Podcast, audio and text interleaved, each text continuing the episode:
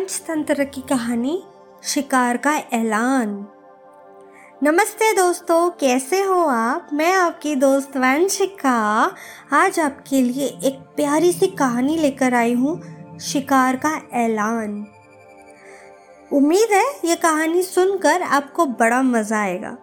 तो चलिए देखते हैं, आज की कहानी क्या कहती है। सालों पहले एक घने जंगल से कुछ जानवर रहा करते थे। उनमें से एक शेर था और उसकी सेवा में हरदम लोमड़ी, भेड़िया, चीता और चील रहते थे।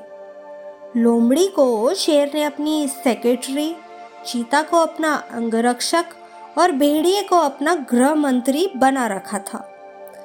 इनके अलावा चीता दूर दूर की सारी खबरें लाकर शेर को देता था यानी वो खबरी का काम करता था। इन चारों को भले ही शेर ने अच्छे अच्छे पद दे रखे थे, लेकिन दूसरे जानवर इन्हें चापलूस मंडली कहते थे।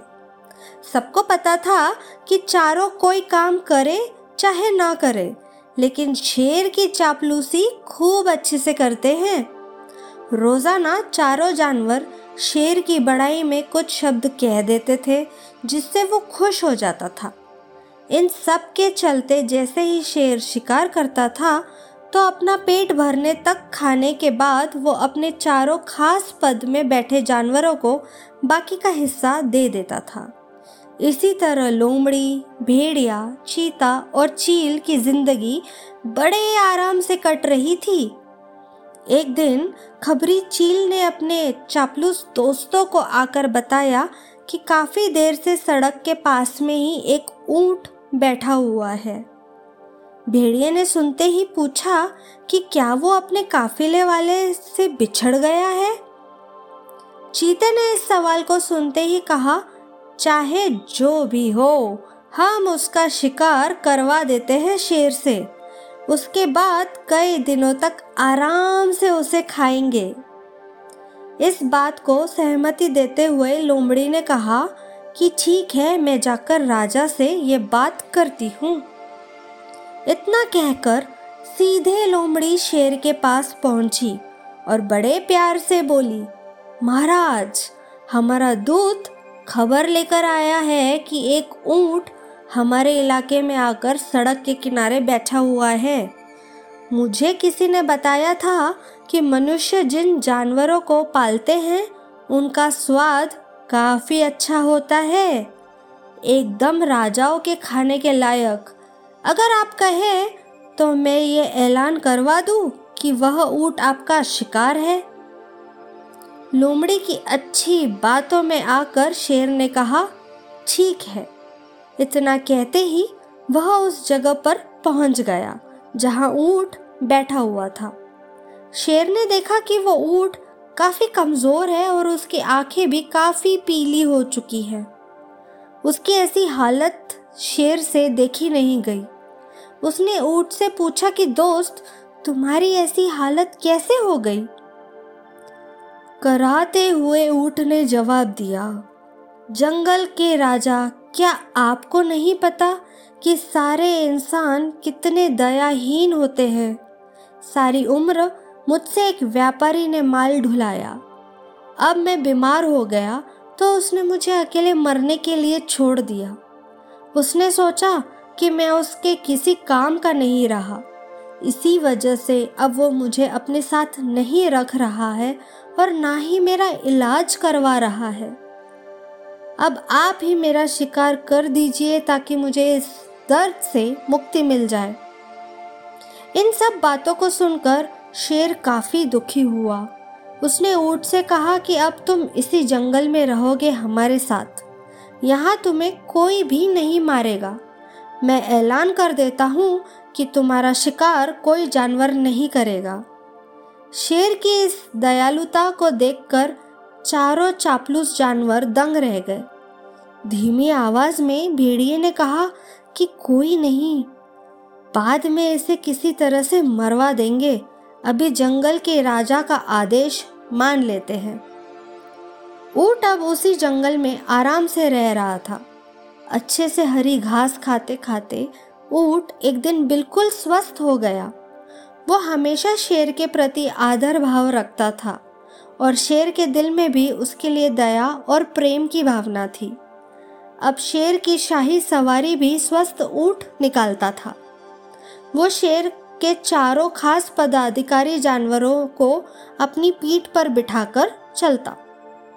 एक दिन चापलूस जानवरों ने जंगल के राजा शेर को हाथी का शिकार करने के लिए कहा। राजा भी मान गया, लेकिन वो हाथी पागल था। उसने शेर को बुरी तरह से पटक दिया। किसी तरह से शेर पागल हाथी से बच तो गया, लेकिन उसे काफ़ी चोट लग गई। अब बीमार शेर बिना शिकार किए किसी तरह से अपनी ज़िंदगी जीने लगा। उसके सेवक भी भूखे थे।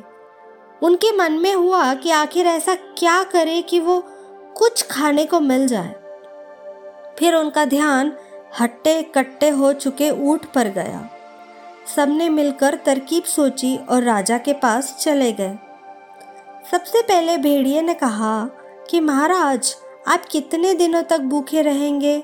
मेरा शिकार करके मुझे खा लीजिए, आपकी भूख मर जाएगी। फिर चील कहने लगी कि, राजा साहब, भेड़िया का मांस खाने लायक नहीं होता है, आप मुझे खा लीजिए। चील को पीछे ढकेलते हुए लोमड़ी बोली, तुम्हारा मांस इनके दांतों में ही लगकर रह जाएगा। आप इसे छोड़िए, मुझे खा लीजिए। एकदम से फिर चीता बोला कि, इसके शरीर में आपको सिर्फ़ बाल ही मिलेंगे। आप मुझे खाकर अपनी भूख मिटा लीजिए। ये सब उन चापलूस जानवरों का नाटक था, जिसे ऊट नहीं समझ पाया। उसने भी एक एकदम से कहा कि, महाराज, मेरी ज़िंदगी तो आपकी ही दी हुई है। आप इस तरह से भूखे क्यों रहेंगे? आप मुझे मारकर खा लीजिए। चारों चापलूस जानवरों को इसी बात का इंतज़ार था। उन्होंने एकदम कहा कि ठीक है महाराज, आप ऊँट को ही खा लीजिए। अब तो ये खुद ही कह रहा है कि मुझे खा लो और इसके शरीर में मांस भी काफ़ी ज़्यादा है। अगर आपकी तबीयत ठीक नहीं लग रही है तो इसका शिकार हम कर देते हैं। इतना कहते ही चीते और भेड़िए ने मिलकर एक साथ ऊँट पर हमला कर दिया। कुछ ही देर में ऊँट की मौत हो गई। कहानी से क्या सीख मिलती है दोस्तों? कहानी से हमें ये सीख मिली है कि अपने आसपास चापलूस लोगों को नहीं रखना चाहिए। वो हमेशा अपने फ़ायदे की ही सोचते हैं। तो ध्यान से आज की कहानी का सीख याद कर लो दोस्तों। जो चापलूसी करता है, जो स्वीट टॉकर होता है, वो हमारे लिए डेंजरस है। समझ में आया? तो चलिए, मैं फिर मिलूँगी एक अनोखी, ऐसे ही मज़ेदार कहानी और मज़ेदार सीख के साथ।